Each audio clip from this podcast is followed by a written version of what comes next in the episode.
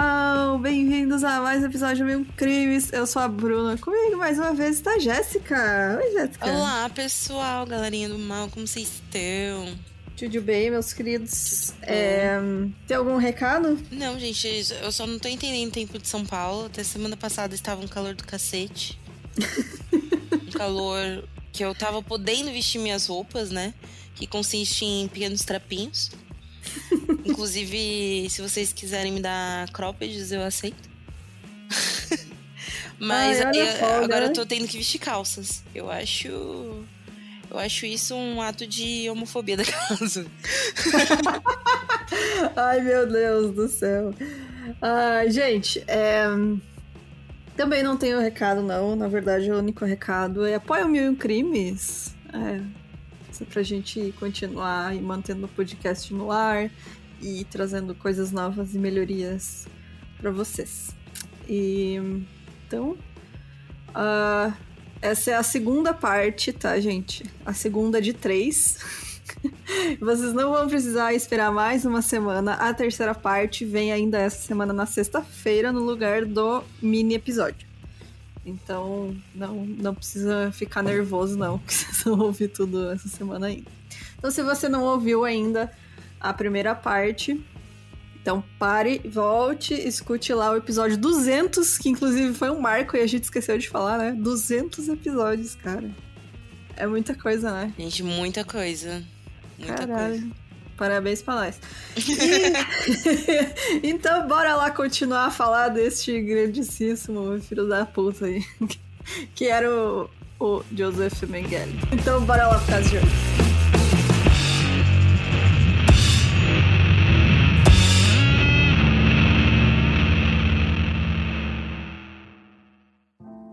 Gente, antes de começar, então, teve uma ouvinte que mandou mensagem pra nós, eu achei muito bacana, que foi a Ana, e ela fez uma correção. Como eu comentei no episódio passado, que eu queria ter uma pessoa que fosse historiadora pra dar esse, esse background, né, do que, que era a Alemanha e tal, antes da Segunda Guerra, que, que- como que o nazismo chegou, né, ao poder.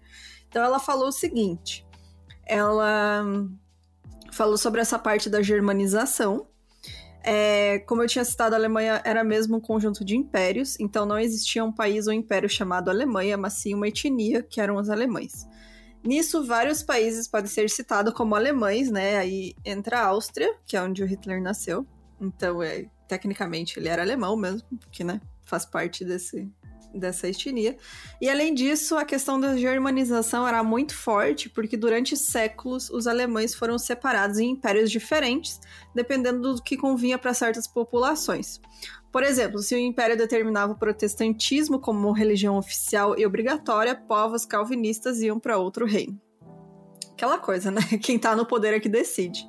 Exato. E aí, depois de acordos de Bismarck, que unificou as partes da Alemanha e da Primeira Guerra, a, então a Alemanha foi fadada a se organizar num único espaço, a República de Weimar. Então o povo alemão estava desolado, humilhado e nem sequer tinha sua identidade respeitada, já que os outros países europeus haviam dominado territórios alemães, e por isso era tão forte essa questão de identidade alemã. Pra quem não sabe, depois da Primeira Guerra, a Alemanha ficou fudida, literalmente fudida, né? Não tinha causa uma mão na frente e outra atrás. É, o pós-guerra é muito mais intenso, principalmente naquela época, né? Uhum. Porque a gente tem que falar de, tipo, sei lá, transporte de alimento, né? Hoje, hoje É, tipo, é afeta difícil. tudo, né, cara? Era É. foda. E ainda mais depois que eles tiveram que ceder um monte de coisa, né? Enfim. E aí o antissemitismo também era muito forte nessa época, principalmente com os judeus marrons. E o golpe de mestre, entre aspas, que ela colocou, do Hitler foi perceber que enquanto os não-judeus alemães viam o país ruir, a burguesia judaica comercializava com países inimigos. É, e o povo sabia disso. Então criou-se um discurso que judeus não têm pátria, são internacionalistas e trairiam a Alemanha. Então é, ele poderia usar o antissemitismo já existente para tirar o poder da burguesia judaica e manter um controle mais autoritário do país. É, é claro, né? Todos os judeus acabaram pagando, né? Pela pela desculpinha, né? Dele, o preço, pagaram o preço, né? Pela desculpinha dele. E é isso, gente. É, eu achei muito bacana esse comentário da Ana. Lembrando que o antissemitismo já veio de muitos séculos antes, já existia. Você tem relatos da época da peste negra, né? Que cristãos culpavam os, os judeus pela peste negra, pela epidemia, e condenavam eles à morte. Enfim. Então é uma coisa que já vem de muito tempo na Europa, né? E esse o Hitler só se aproveitou desse sentimento. É, que foi inflado pelo pós-guerra. Então, aí, muito, muito obrigada, Ana, pela explicação. Então, um background mais técnico para vocês, já que aqui não só temos comunicadoras e não historiadoras. então, a gente faz o nosso melhor. É, e, gente, voltando então, no primeiro episódio a gente falou da infância do Mengele, do início dos estudos dele e da carreira dele como um serial killer, né? Que foi isso que ele se tornou. E aí, continuando, a gente falou também, né, da atuação dele nos campos de concentração. E ele deu atenção especial ao câncer de água, que seria uma doença infecciosa bacteriana rara. Inicialmente ocorre um inchaço de água na bochecha, que à medida que a inflamação progride, evolui para podridão oral e até apodrecimento da bochecha com buracos na pele do rosto. E por fim, leva à morte, né, pelo envenenamento do sangue, que é que é como é que fala? É choque anafilático? É? Uhum. Não lembro. É isso, né? Que quando. A, eu acho que sim, amiga. A infecção mas, ó, entra na corrente comunicadoras sanguínea. não. Não, não sei se é esse o nome, desculpa, gente. mas enfim, é quando a infecção atinge o sistema sanguíneo, né? O sistema circulatório. É, e o pré-requisito para esse curso mais severo da doença é um considerável enfraquecimento das defesas do corpo. E aí esse câncer de água estourou no campo cigano na, no verão de 43, onde prevalecia a desnutrição e a falta de higiene, porque eram condições subhumanas que eles viviam lá, né? Crianças e adolescentes em particular adoeceram. E o médico tcheco, o Jan Cespiva, ele disse que pedaços inteiros de carne caíram e a mandíbula inferior também foi afetada. Cara, que horrível, velho. Que jeito horroroso de morrer. É sepse, sim. Desculpa, a Naju corrigiu a gente aqui. Sim, é sepse. É, que fala. Que é quando atinge a corrente sanguínea. Mas realmente, que jeito horroroso, né, Nossa, cara? horrível, gente. Imagina. E aí o Mengele montou seu próprio quartel nas instalações da enfermaria para doentes e foi supervisionado pelo prisioneiro e pediatra judeu, o Bertold Epstein. Mengele fez exames detalhados dos doentes, fotografou as partes afetadas da bochecha e contratou um pintor para desenhar os rostos dos prisioneiros. Em um interrogatório, em 13 de abril de 1972, o médico Czesław Glowak, um, cuidador e portador dos cadáveres no campo cigano, também relatou que Mengele removeu secreções das mucosas oral das crianças doentes e as injetou em crianças saudáveis. Nossa, mano. Mano, e vocês viram ah. um nível de tortura que era essa doença, né? Porque era uma que horrível, doença tortuosa. Cara. Houve também um grupo de teste de adultos. Após injeções, uma rápida deterioração das pessoas afetadas podia ser observada. De acordo com o Glovac, 3 mil pessoas morreram com essas vacinações, né, entre aspas, a maioria crianças. Também é relatado que Mengele mandou matar crianças doentes para que essas fossem examinadas e que realizou experiências sobre os efeitos das diferentes dietas. Era tipo que a gente vê é, tipo de é de bichinhos de laboratório. Nossa, cara, é, é o que fazem com rato, né? Exato. E Sabe? ele fez com pessoa. Uhum. Sendo que é, o que o pessoal que eu leio muito, né, sobre. Que eu leio muito. Que eu já li sobre isso, né, quando eu tava pesquisando uhum. esses casos, é que assim, até em alguns momentos pode ser até colocado como é, experiência de caso e relatado como já aconteceu né, essas experiências, uhum. mas efetivamente não tem como fazer, porque, por exemplo, quando você tá, a gente está falando de ratos de laboratório, né? Ele vem de uma linhagem, acompanham quem era tipo, quais, quais doenças aquele ratinho né? tem, né? Exato, você tem um controle genético, né? você não tem controle genético sobre essas crianças que estão vivendo em situações fisicamente, psicologicamente escrotas. Então, não, realmente não. Não serve os de nada. Os efeitos, as experiências, efeitos de diferentes dietas e tudo mais, de nada adianta, né? Ou até pode, pode adiantar, mas como um estudo de caso, assim como Uhum. seria um estudo de caso num hospital, por exemplo. Sim, né? sim. Você pegar né, uma comunidade que já esteja doente e ver. Exato. é, não causar doença neles, né? Mas Exato, causar doença achando observar de que perto. vai, vai dar pra estudar aquilo, né? É. Que é o que fizeram aqui no Brasil, né? Olha a Prevent Senior aí. Sim. Fazendo Não, é- teste mengeliano. Foi isso que eles fizeram, gente. Pegar e dar remédio que você não sabe se tem comprovação científica pra pessoas doentes, morrendo no hospital. É, Isso é há relatos que fazem isso, por exemplo, quando a galera fala, ai, gente, vamos testar em humano, sabe? Hum. Algumas coisas, né? O, o cuidado é que, por exemplo, existem, sei lá, países africanos, né? Onde tem uma população super paupérrima, onde faziam testes nas pessoas, sabe? Uhum. E é a mesma questão do Mengele, entendeu? De tipo, É. você tá testando pessoas e você. São pessoas que já vivem em situações já mais deploráveis, sabe? Mas Uhum. enfim. Outra área principal de interesse de Mengele era a pesquisa de gêmeos, que também era especialidade de Verschuer. Desde a década de 1920, né, em particular, a pesquisa de gêmeos tem sido um método de pesquisa amplamente reconhecido internacionalmente por, para problemas de hereditariedade humana. Na Alemanha, isso foi usado principalmente para investigar problemas de patologia genética. Em termos de método, entretanto, isso exigia um exame de gêmeos doentes o mais simultaneamente possível. Na prática, entretanto, esses casos eram muito raros. Ainda mais raramente era possível dissecar pares de gêmeos falecidos o mais rápido possível para faz- poder fazer esses exames, né? Porque, né, no caso, é, são gêmeos, mas não necessariamente a vida vai ser igual, né? É, Então é justamente, difícil. né? São- São duas pessoas diferentes, né? gente? Exato, vai morrer diferente, vai ter uma vida diferente, alimentação diferente. Uhum. Então, é interessante, mas não é difícil, né? Estudar Sim. gêmeos.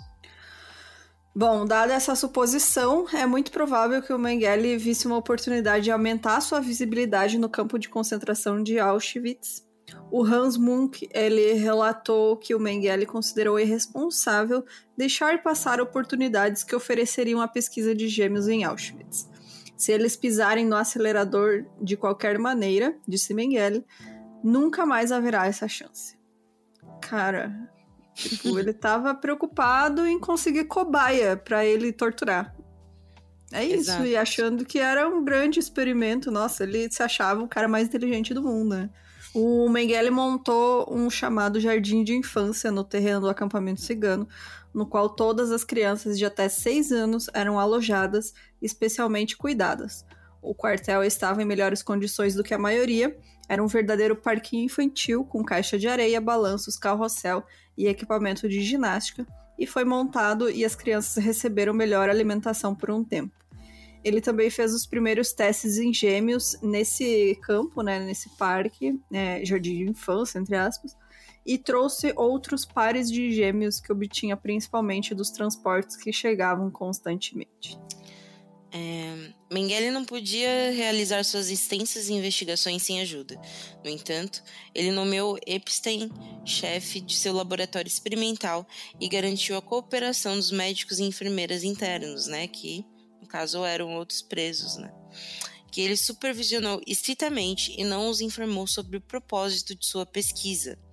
No caso da antropóloga polonesa Martina Puzi- Puzina, que estava doente com tifo quando conheceu Mengele em março de 1944, durante uma seleção na enfermaria. Mengele forneceu comida adicional e melhor acomodação para ela, para que ela pudesse ter medidas antropológicas em gêmeos após a sua recuperação. Ela afirmou que circulavam rumores de que um aumento da, da raça nórdica estava sendo procurado e que a criação de gêmeos estava sendo testada ela não soube nada sobre o futuro destino dos gêmeos. Ou seja, ele queria procriação de gêmeos, porque aí ia ter porque- mais. é. mais nórdicos ideais, né? Seria. O governo nazista, eles incentivavam, né, que casais que seriam o padrão que eles queriam tivessem filhos, né? Então, se, se esses casais conseguissem ter gêmeos, isso ia ser mais efetivo ainda, né? Pra essa dominância da raça ariana que eles queriam. Sim. Muitos médicos internos, apavorados, obedeceram às ordens de Mengele. Né? Lembrando, né, gente, que esses médicos que ajudavam, entre muitas aspas, o Mengele, obviamente que eu tô falando dos internos, né? Uhum. É porque eles tinham que seguir mesmo essas. Eles eram prisioneiros, né? Eles eram prisioneiros, eu morria. Não tem o que fazer. Não tem o que fazer. Alguns que ó, só pra vocês verem. Alguns escolheram cometer suicídio para não seguirem suas orientações. Nossa, Ou tá. seja, as orientações do Mengele eram fortíssimas, né?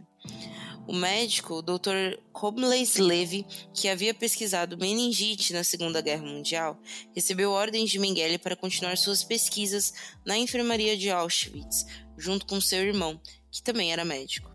Depois de alguns dias, Combles Levy disse a ele que não poderia fazer uma pesquisa tão bárbara e alguns dias depois, o doutor cometeu suicídio com seu irmão. Nossa, cara também são vítimas do Mengele, né, cara? Porque vítimas submeter as pessoas a fazer isso, né? Tipo, imagina.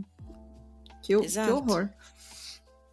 Bom, os procedimentos desenvolvidos por Verschuer e usados por Mengele para diferenciar gêmeos monozigóticos dos dizigóticos aquela a, é, compartilhou placenta ou não, né, gente? São gêmeos é, idênticos ou, né, não idênticos, que seriam só irmãos, né? Só nasceram ao mesmo tempo, né, mas não são idênticos. Sim. É, porque acho que para essa pesquisa eles tinham que ser idênticos, né? Para esse negócio que ele queria fazer. É, isso foi baseado em um exame detalhado de várias características físicas. Até agora, nenhuma informação confiável é possível sobre quais experimentos e investigações especiais o Mengele realizou em gêmeos. Eva Moses Core, uma das poucas sobreviventes, ela lembra. Íamos ao acampamento principal em Auschwitz três vezes por semana para fazer experimentos. Isso durou de seis a oito horas. Tivemos que sentar nus em uma sala. Cada parte do nosso corpo foi medida, tocada, comparada com tabelas e fotografada. Atenção foi dada a cada movimento. Eu me senti como um animal enjaulado. Fomos ao laboratório de sangue três vezes por semana. Lá fomos injetados com germes e produtos químicos e eles tiraram muito sangue de nós. Então, cara, realmente tratavam como um rato de laboratório, né? Não era gente para ele. Exato. Não, não eram pessoas. É, depois de 1945, os prisioneiros relataram várias vezes que Mengele lhe havia dito que estava trabalhando na possibilidade de mudar as cores da íris, né? Cara, isso para mim é, é um dos negócios mais absurdo que ele fez, assim, sabe?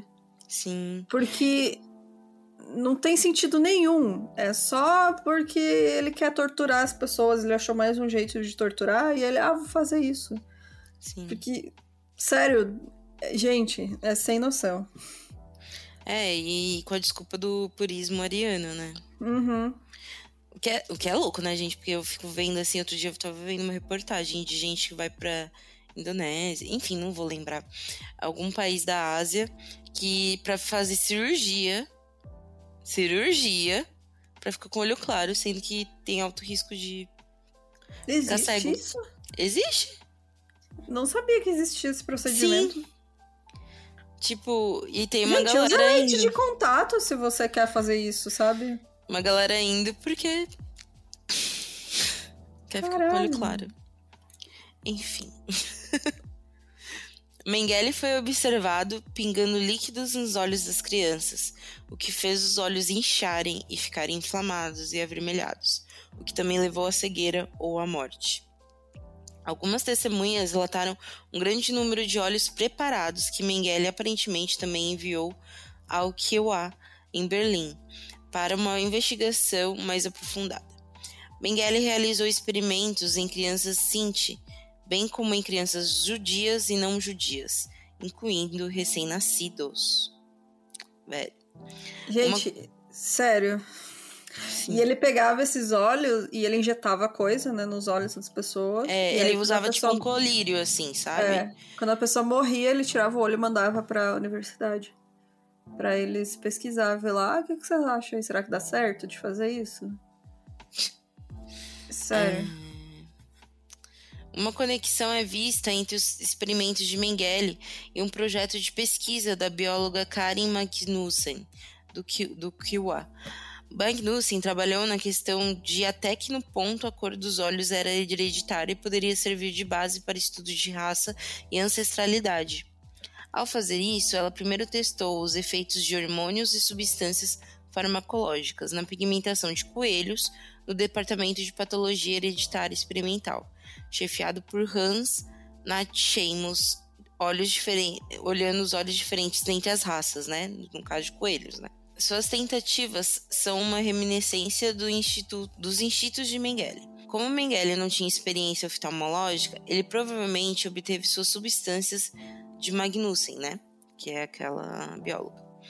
Em um ensaio do verão de 1944 sobre as relações entre cor da íris, a distribuição histológica do pigmento e a pigmentação do globo no olho, no olho humano, Magnussen também relatou o estudo de pares de olhos humanos.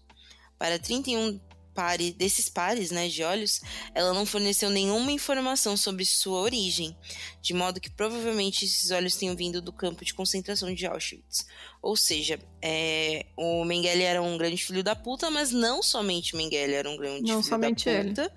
como a comunidade biológica, que é uma pesquisadora, bióloga, que estava pesquisando a questão dos olhos, que manda para ele né, o, o material para ele jogar no, nos olhos das crianças para mandar de novo. É, Ou seja, a é toda é uma que... rede, a rede é. nazista de, de pesquisadores que juravam Exato.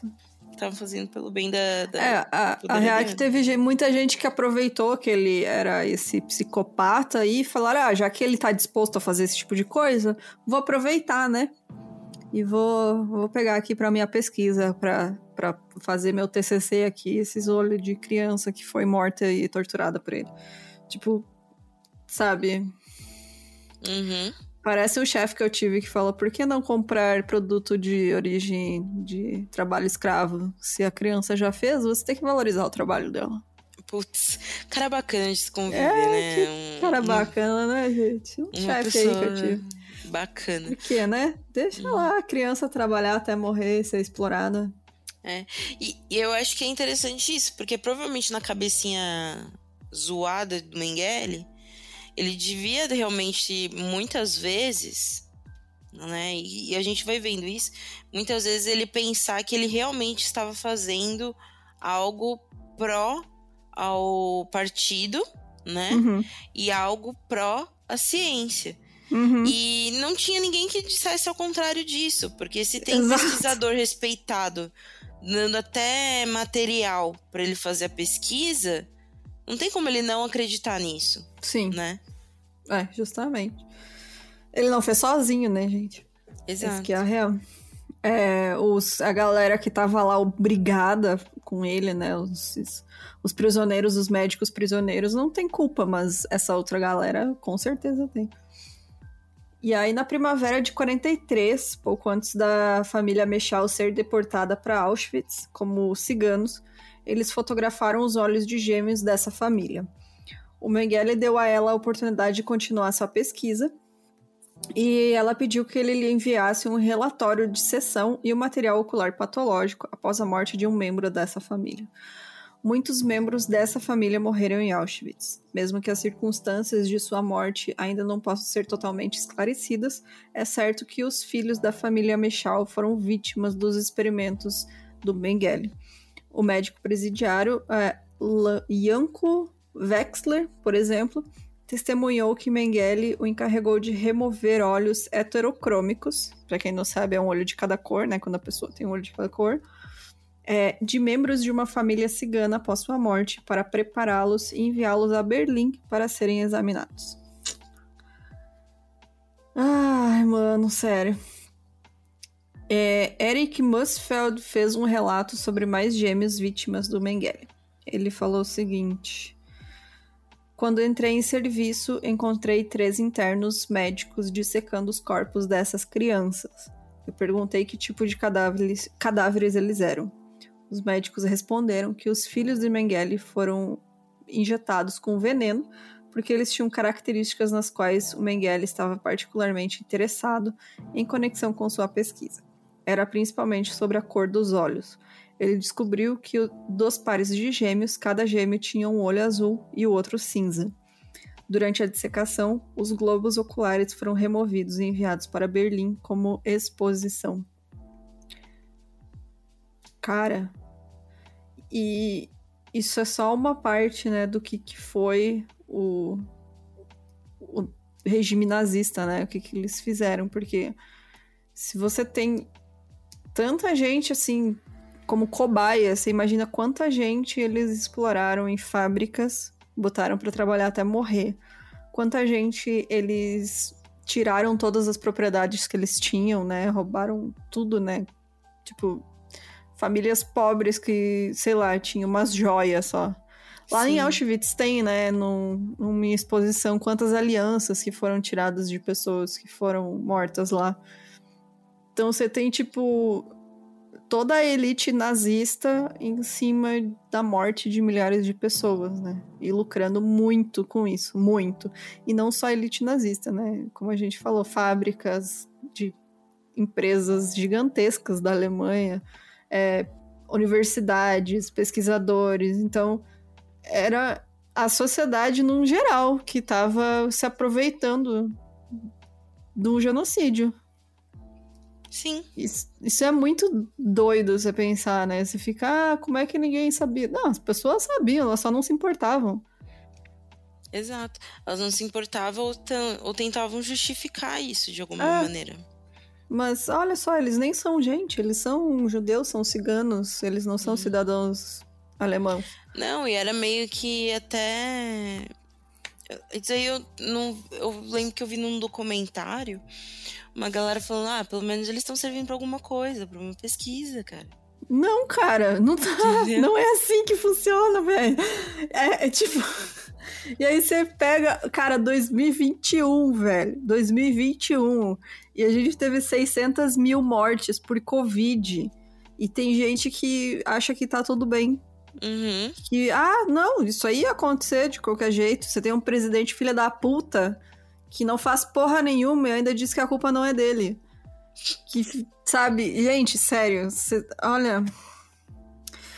Ai, vou nem começar a falar dessa porra aqui, porque eu me estresso falar de, de pandemia, porque, né, teve gente Sim. aí vivendo que como se não existisse, e aí cai no cu de quem? De quem tem que trabalhar, porque senão morre de fome.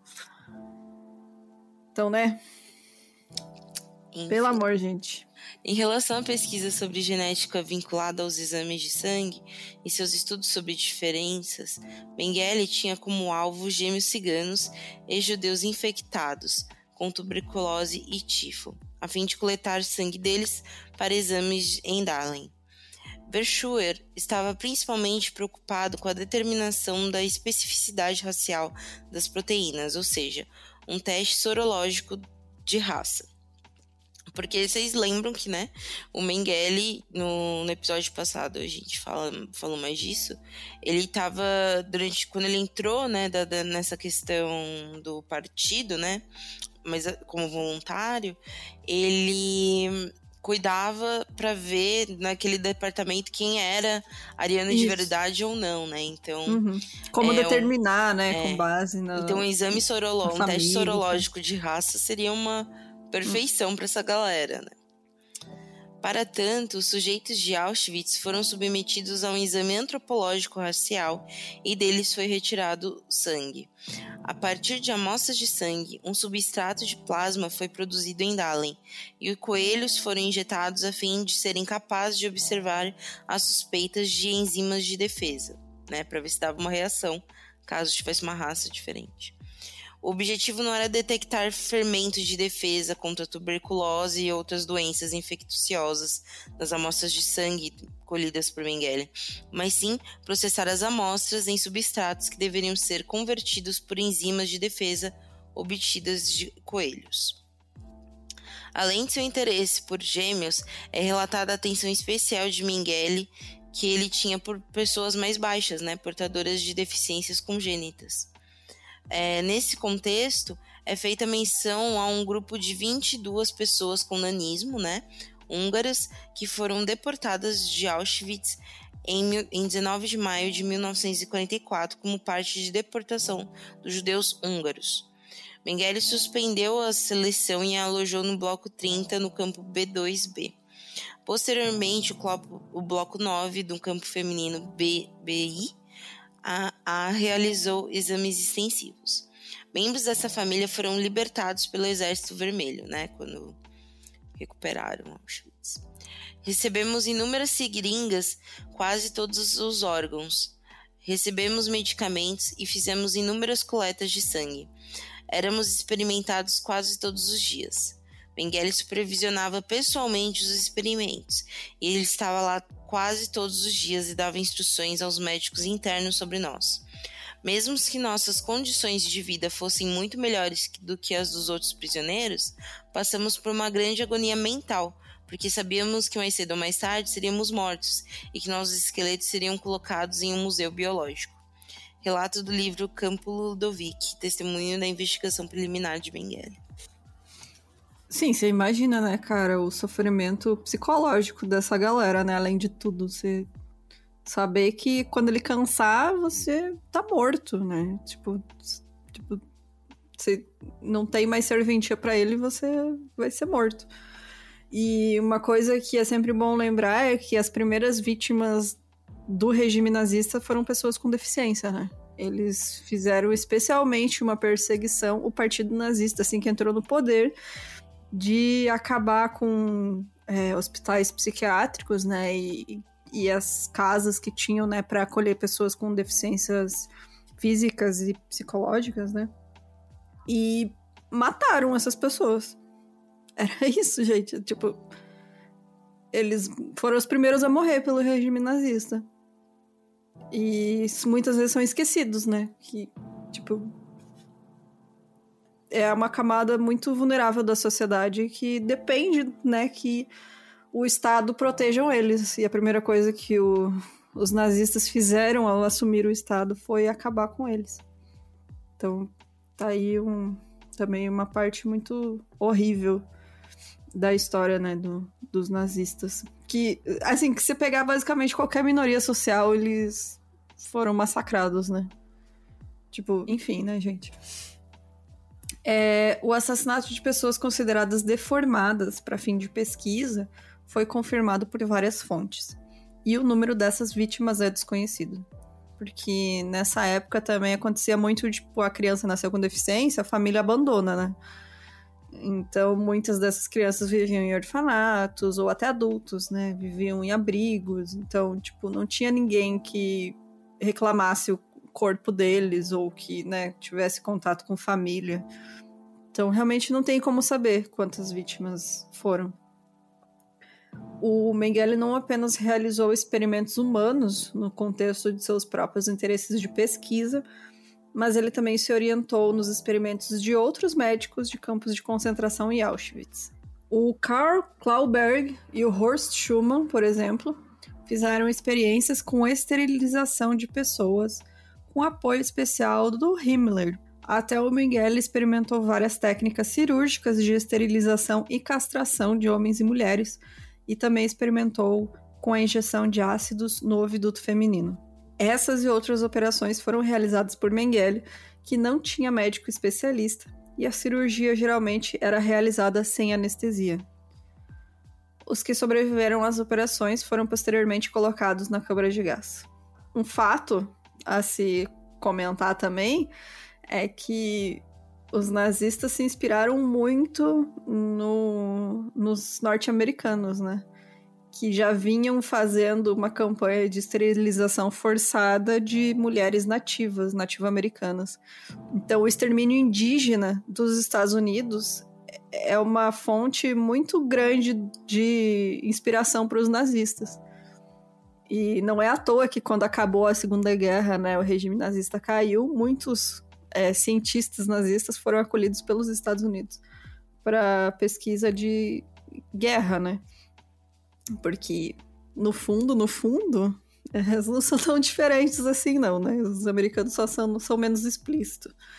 Mas é, se vocês procurarem até o, quando começou é, filosofia eugenista e etc, você vai ver tudo foi americano, né? Tudo estadunidense. Sim, para eles era muito conceito também de não propagar, né?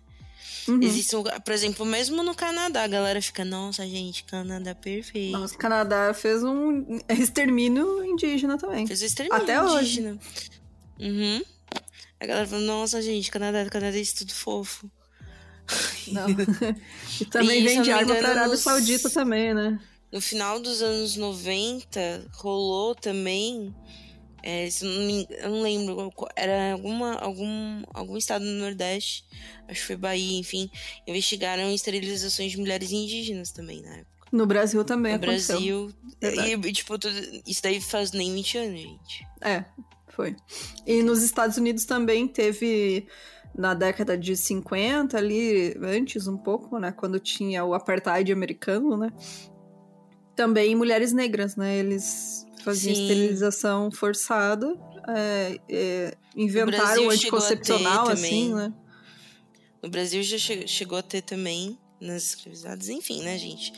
É. é. essa questão de, de, enfim, pegar o corpo das mulheres e achar que, é, que eram somente para propagar coisas uhum. indesejáveis para eles, né? Exato. Bom, o Stanisław Zenli, que era um médico polonês que trabalhava como prisioneiro no campo cigano, ele testemunhou uma investigação em 72. É, testemunhou, na verdade, na investigação que foi feita em 72, né? Que o Mengele o infectou pela primeira vez com tifo em junho de 43 e depois o tratou com uma droga desconhecida, aparentemente ineficaz. Era cloroquina o nome da droga. Não, mentira. O, o ex-portador cuidador de cadáveres na enfermaria, o Jacob Balabal, relatou que Mengele certa vez procurou, é, procurou prisioneiros que pelo menos uma vez sofreram de malária. É, estavam presentes 48 presos que foram conduzidos um a um a uma sala e mortos por injeção. O sangue foi retirado dos corpos ainda quentes, provavelmente na esperança de ser capaz de fazer uma vacina a partir dele. Cara, é. eles iam nos galpão e só falavam quem já teve malária. As pessoas erguiam a mão. Sim. E daí eram levadas. E aí matavam. É, cara, sério. É muito absurdo, né, mano? Nossa, eu fico muito. Nossa. Pode continuar. Eu não tenho nem, eu não tenho nem o que comentar, sabe? Porque, tipo. sim, sim. A gente fica sem palavras, sabe? Porque era uma linha de produção de cadáver. Sim, cara, era tipo as desculpas mais estarpafudias para matar alguém. É. Resumidamente. Exato. Uh, a secretária distrital Judith Gutmann, que originalmente atraiu a atenção de Mengele como uma irmã gêmea, né? Uh, testemunha em 21 de janeiro de 1972 que Mengele realizou experiências com choque elétrico Cerca de 70 a 80 prisioneiros, a maioria mulheres, em Auschwitz-Monowitz, receberam choques elétricos de várias potências para descobrir com que força morriam, conseguiam morrer. Meu Deus, cara. Os sobreviventes dessa série de experimentos também foram gaseados depois, né? Cara, é tipo, você. Parece uma criança psicopata matando bichinho, sabe? Sim. Tipo, ah, eu vou dar choque aqui, eu vou ver com qual que morre. Nossa, mano, sério. Ruth Elias, que havia sido deportada para Auschwitz como uma mulher grávida no final de 1943, relatou em suas memórias que Mengele a proibiu de amamentar seu filho após o parto, aparentemente para determinar quanto tempo um recém-nascido poderia sobreviver sem comida. Imagina só essa mulher. Cara, que mulher. horror. Depois de seis dias, Mengele anunciou que ela deveria se preparar com seu filho para serem pegos, o que significava nada mais do que o anúncio de seu gaseamento. Nessa situação desesperadora, Ruth Elias tomou injeção de morfina de um médico é, prisioneiro e matou seu próprio filho. Como mulher jovem e sem filhos, ela foi designada para um transporte para outro campo.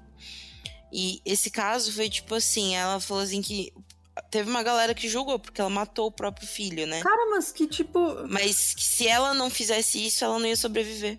Sim, que situação horrorosa. Quem é que julga essa mulher, cara? É, tipo, que ela falou assim, ah, porque não morreu junto com o filho, sabe? Mano, mas, vai tomar no cu, sabe? Mas Quem que era, é você tipo... pra falar isso? Olha a situação que ela Sim. tava, velho. Não tem nem como. Rela... E no relato dela, ela fala isso, que ela matou o filho dela porque era a maneira que ela conseguia sobreviver, né? Sim. Não, não tem. Cara, não tem como julgar uma pessoa assim, cara. Porque, tipo. Sim que olha a situação extrema que ela tava. Não, tu, tu, nem sabe o que, que você faria numa situação dessa, sabe? Tipo, não Exato. tem como imaginar isso. É impossível. Então, tipo, se não vai julgar uma pessoa numa situação assim, não tem. É absurdo. É, a questão de até que ponto o Mengele realizou pesquisas científicas sérias em Auschwitz, apesar de toda a desumanidade, foi recentemente respondida de novo. As opiniões sobre suas qualidades como cientista já diferiam amplamente entre aqueles que o haviam visto em Auschwitz. De forma abreviada, os resultados do que foi detalhado por Mengele sendo resultados de pesquisa histórica foram percebidos como se Mengele tivesse realizado pesquisas genéticas desumanas, mas sérias. No entanto, não deve ser esquecido que as questões de pesquisa talvez estivessem em linha com a época, mas que foram determinadas principalmente por um racismo inquestionável que era baseado em uma visão de mundo orgânica e tinha relevância prática para a política racial nazista. Ou seja, se você faz uma pesquisa com uma pergunta completamente errada, de que serve a sua pesquisa, né? É Exato. É, tipo, você, eles já começam errado querendo provar que a raça ariana é superior. Isso já é uma premissa errada, sabe? tudo que você fizer tentando provar isso vai ser errado. Então, né?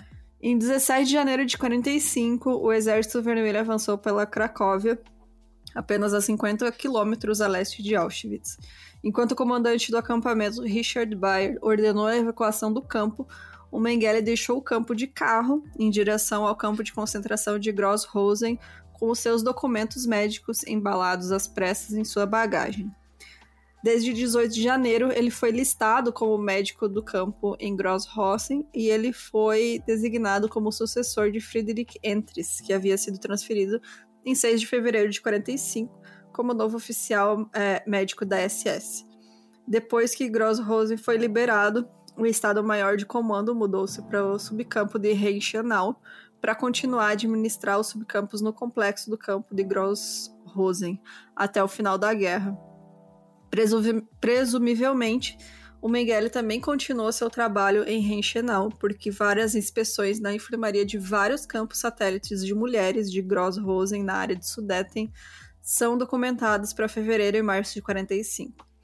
Lá, ele fez, entre outras coisas, seleções de mulheres doentes e grávidas. Ou seja, né, até quando estavam os comunistas querendo comer o cu dele, ele fugia para outro campo e continuava lá o que Sim. ele estava fazendo. É, é, tipo, é absurdo, cara. O cara é muito psicopata. Ele não conseguia ele parar. Ele procurava outro lugar para fazer a mesma merda. Ele não conseguia parar, é isso. Ele, tipo, queria continuar fazendo as merdas dele. Então, ah, e os, os comunistas estão lá liberando esse campo, eu vou pro outro. Vou continuar aqui nesse outro, até eles chegar aqui. Quando eles chegar aqui, perto, eu vou fugir para outro. Até que ele fugiu pro Vocês não maior vão me todos, tipo isso o maior de todos, que é o Brasil, né? Sim.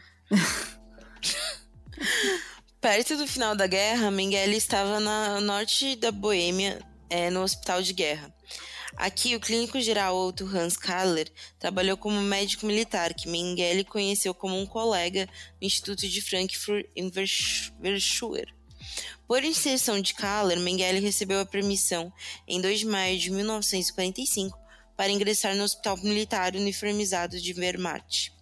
A unidade permaneceu nas montanhas Ore em sua nova retirada e finalmente chegou à Baviera em junho de 1945, onde foi capturada por membros do exército dos Estados Unidos, inicialmente em um campo de prisioneiros de guerra perto de Schaumstein. Depois de seis semanas, Mengele foi transferido para o campo perto de Helmbrechts e solto depois de mais duas semanas, embora estivesse na lista de crimes de guerra desde maio de 1945. Ele não foi identificado como membro da SS, muito menos é, médico de campo de concentração porque não tinha documentos com ele. Usava nomes falsos e camaradas atestavam por ele e ele não tinha nenhuma tatuagem típica de grupos sanguíneos que os grupos sanguíneos do SS tinham. Supostamente por ele não ter tatuado por vaidade na época. Ele não quis tatuar porque achou feio. Resumidamente. Okay. E com isso ele já escapou, né? Uh, com documentos falsos e em nome de Fritz Hollmann, ele voltou para casa via Donauwörth para Gunsberg, onde fez contato com sua família e inicialmente se escondeu na floresta por algumas semanas. Cara, o cara botou o nome, é tipo João da Silva, né? Fritz Hollmann. E se mandou. e a galera. É porque tava uma bagunça, né, nessa, nessa hora. É, tipo, imagino que devia estar tá mesmo, né, tava, gente? tipo. Porque... É, tava um inferno, né? Imagina, os americanos de um lado, os russos do outro. E aí, tipo, eles, né, fazendo vários prisioneiros, tentando identificar essa galera, ver quem que era os comandantes oficial, né? Porque eram os grandão que tem que ser preso, né? Os soldados, foda-se. E e como é que você vai atestar? Não tem internet, não tem porra é, nenhuma. Tanto que até hoje você vê o tanto de documentário, série de ai, meu vizinho é nazista. É. Porra, aqui no sul, cara, os caras abrem o porão lá da casa que tá lacrado de 50 Sim. anos e acham o negócio nazista. Ai, meu avô era nazista, eu nem sabia, né? Tipo, a galera. Não o meu, tá, gente? Tô dando exemplo. meu avô tem nada a ver com essa história. Mas é tipo a galera descobrindo isso, sabe? Abre o porão da casa, da família e descobre que o avô era nazista. E ninguém nunca desconfiava. Olha só, o meu vizinho, um senhorzinho que veio lá da Alemanha, coitadinho. Aí falou que veio fugindo da guerra. Você tem um vizinho que é um senhorzinho que veio da Alemanha, eu vou dar uma leve desconfiada. É, então, mas, sabe? E imagina naquela época, tu não tem informação, tá tudo uma bagunça, o país tá arrasado por conta de mais uma guerra, né? Finalmente chegaram na Alemanha lá, é, os, né, o, os russos e os americanos invadindo tudo, tudo sendo bombardeado, tudo uma bagunça, as linha de comando tudo sendo quebrada, né? Porque aí eles estavam espalhados, que a galera que sobrou tacou foda-se. E aí, como é que você vai provar que o cara que tá ali na tua frente não é o João da Silva que ele tá falando, que é o Fritz Roman? não tem como, sabe? Tipo, não tem, realmente, assim. É, era muito difícil mesmo para eles, né? Segurar ele, assim, numa situação dessas, né? nessa bagunça que tava. Então, realmente, não, não culpo aí a galera que deixou ele escapar, porque imagino que tava. Sério, não, não tinha como mesmo. A não ser que você pegasse o cara, tipo, na hora, assim, né? Sim. Tipo, ah, abriu o bunker do Hitler lá. Pegou todo mundo lá dentro. Não. É, não, não cheguei em Auschwitz, ah, aquele cara com cara de médico médico. É. Então... tipo, Óbvio que vai, vai falar que é só um soldadinho fudido. Mas enfim, gente, a gente vai parar por aqui, porque ainda tem muita coisa pela frente. Como eu comentei, para quem não sabe, este filho da puta esteve no Brasil. Morreu aqui no Brasil, inclusive. Teve uma vida longa e próspera. Dele, no caso. É, ele devia odiar isso aqui, né, cara? Sim, tipo... no, próximo episódio a gente vai falar disso. Pelo menos isso, morreu amargurado por estar na América Latina. Pior que real, gente, morreu é. assim, ó. Puto. Brabo, puto, é, puto. Com amargura no coração. Espero que, que tenha sido isso mesmo. Uhum. Porque e a gente vai comentar sobre os lugares que ele esteve aqui no Brasil, né? Como foi essa essa viagem dele para cá, essa fuga. E quem ajudou ele aqui no Brasil também, né? Porque teve uma galera que sabia quem ele era, né? Que ele tava Sim. aqui. Era uma galera também bem da hora, bem bacana é, também, viu? Bem, Era uma gente galera... boa, né? uma galera bacana. Uma galera bacana. E é isso, gente. É, então, lembrando, sai nessa sexta o episódio, a terceira parte. E aí, semana que vem, a gente volta com um caso diferente para vocês. Espero que não em 50 partes, né? É. Ouviu, Jéssica? Ouviu, Jéssica? Não, vou eu tentar fazer um caso mais curto, só para vocês terem uma história com início, meio e fim. Sim, um gente, episódio vou, só. vou fazer um casinho de um assassinato normalzinho. Um assassinato, né? Café com leite. É isso aí. aí eu chego assim na, na segunda-feira. Então, gente. Então, gente. Deu três partes novamente, mas eu ajudo. Ai, gente, mas é isso. É, vamos finalizar então com os comentários, que a gente precisa ler os comentários. Aê.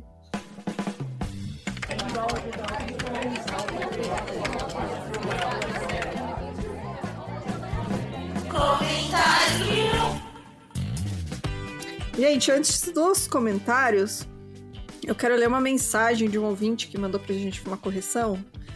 Que era pra eu ter lido no episódio passado e eu acabei esquecendo. É... Deixa eu ver aqui. Tô abrindo. Ah, tá, tá, tá. Aqui, o Gustavo. É... A gente falou é, de São Raimundo Nonato. Eu não lembro de ter falado dessa, desse município, é, mas ele só disse que fica no Piauí. É, a gente deve ter comentado que ficava no Rio Grande do Norte por causa do caso né, do, da massacre de Barreiros, mas realmente não é. Ela é no Piauí, São Raimundo Nonato, é outra cidade, então que a gente acabou confundindo. Mas é isso, muito obrigado, Gustavo. E bora então para os comentários do episódio passado, que foram a primeira parte do Mengele, né, gente? Sim. É, você quer começar aí? Pode ser. O Kairos falou que, mano, que ódio deste cara, eu já tinha ouvido falar. Porém, também pensava que quando ele começou, ele era velho. É, é. Era tipo, é, tipo, eu pensei, como. Cara, como é que ele viveu tanto? Porque eu, na minha cabeça, ele já era velho quando entrou pro partido nazista. Não. Ele era calouro ainda. Exato. É. O Gabicord, Gabercord, Gabriel. o Gabriel falou: resumo do episódio. Só que um nazista até suástica virar um catavento. Esse é o lema para ele você pode levar para sua vida. Você vê um cara usando uma suástica, uma pessoa usando uma suástica, você pode socar até virar catavento. Tem o nosso selo de aprovação, tá, gente? Mil e um approves. A Angolita disse: Nem ouvi, já estou com ódio. Já sei que vou xingar muito enquanto estou de fone de ouvido e minha, ouvido, minha filha sem entender nadinha. Tadinha, cara. Ai, ai. Mas sim, gente, é, esse é o. É obviamente, né? Você vê uma foto de um nazista, aí você fala, você já fica puto. Você já você fica já puto, né? Você já não sabe sobre o que é, sobre que situação é. Mas Aquele é nazista puta, salvou né, 570 gatinhos. Foda-se, meu irmão. Foda-se, nazista. Não sei o que apanhar. Exato. É, a gente é a favor da violência, sim, tá, gente? É, paz e amor não existe. Uhum. é, bom, a Jéssica com J, ela comentou o seguinte, esse nome, cara, Jéssica com J. Eu amo. É, ela falou assim: não sei porquê, mas este Mengele me fez lembrar de um certo plano de saúde sênior. Ódio. É real, né? Não sei por que será, né? Por que será? Por que será? Parece, né? São coisas da vida, semelhanças. O Kaique sem que, eu tô amando. Jéssica com J, Kaique sem que. Nossa, nossos ouvintes têm os melhores nomes no Instagram, cara. Isso aí, a galera é muito. Nossa, é muito bom. Exato. É, aí eu fico sete horas, tipo, fiquei dias pra escolher um nome com underline, sabe? Sinceramente. Aí, o que esperar de homem branco fardado? Só de ver a imagem já dá pra ver que é um merda. Sim, né, cara? Ai, muito bom. Até hoje. Você vê lá o cara, é, cara de farda, né? Lá, da... um... É que nem eu comentei que eu vejo uma bandeirinha do Brasil hoje em dia, eu falo, olha lá, filho da puta. Ah, eu, é, eu tava vendo um tweet Cara, e era bem isso. Né? É, um tweet juro. que era bem isso. É, antigamente eu via uma bandeira na, na. Falava, nossa, mano, vai ter jogo no Brasil. Vai caralho, ter jogo no Brasil, né? Seleção, olha, Copa do oh, Mundo. que da hora. Agora, nossa, que filho da puta. Eu vejo carro, na, passo nas caras. Olha lá, o filho da puta, lá com a bandeira do Bolsonaro. Não, esses dias eu tava vendo uma matéria muito divertida, que é como usar sua camisa da seleção sem parecer um bolsominion. Eles estavam mostrando várias camisas alternativas, tipo aquela camisa que é azul marinho, Ah, uma é camisa bonita, da pô. feminina, sabe? Que também tem outras É. cores, que é meio roxeado. Por quê? T- t- Você, por exemplo, eu, novamente, né? Uma boleirinha, uma pessoa que gosta de futebolzinho. Nunca mais posso usar uma camisa Cara, que tristeza, né? Eu gostava tanto de ir no bar assistir jogo do Brasil. Sim. Cara. Agora você tem que, tipo, usar camisas alternativas. Você não pode usar a É. principal, que é a amarelinha. Que é uma camisa bonita, mas é bonita, cagaram. cara. Acabaram com Agora você olha pra ela, você tem ranço. Sim, eu- e é uma camisa que eu gostava muito da capa da, da Copa do Mundo, porque eu achava o- aquele amarelo com verde original. Combina, É. não. A gente é meio brega mesmo, brasileiro. Total né? Amarelo brega, e mas- verde. Amarelo e verde, o que combina, né? Você vê os Estados Unidos, ah, azul e vermelho, né? Você vê uma Inglaterra, assim, né? Agora, amarelo e verde. Não combina. Mas, mesmo não combinando, a gente já sabia que era quando era jogo do Brasil. Entendeu? Porque às Hoje em vezes dia- ficam na frente do, da televisão jogos de outros países e não sei de quem é. Tem que ler a miniatura de três letras que nunca é identificável.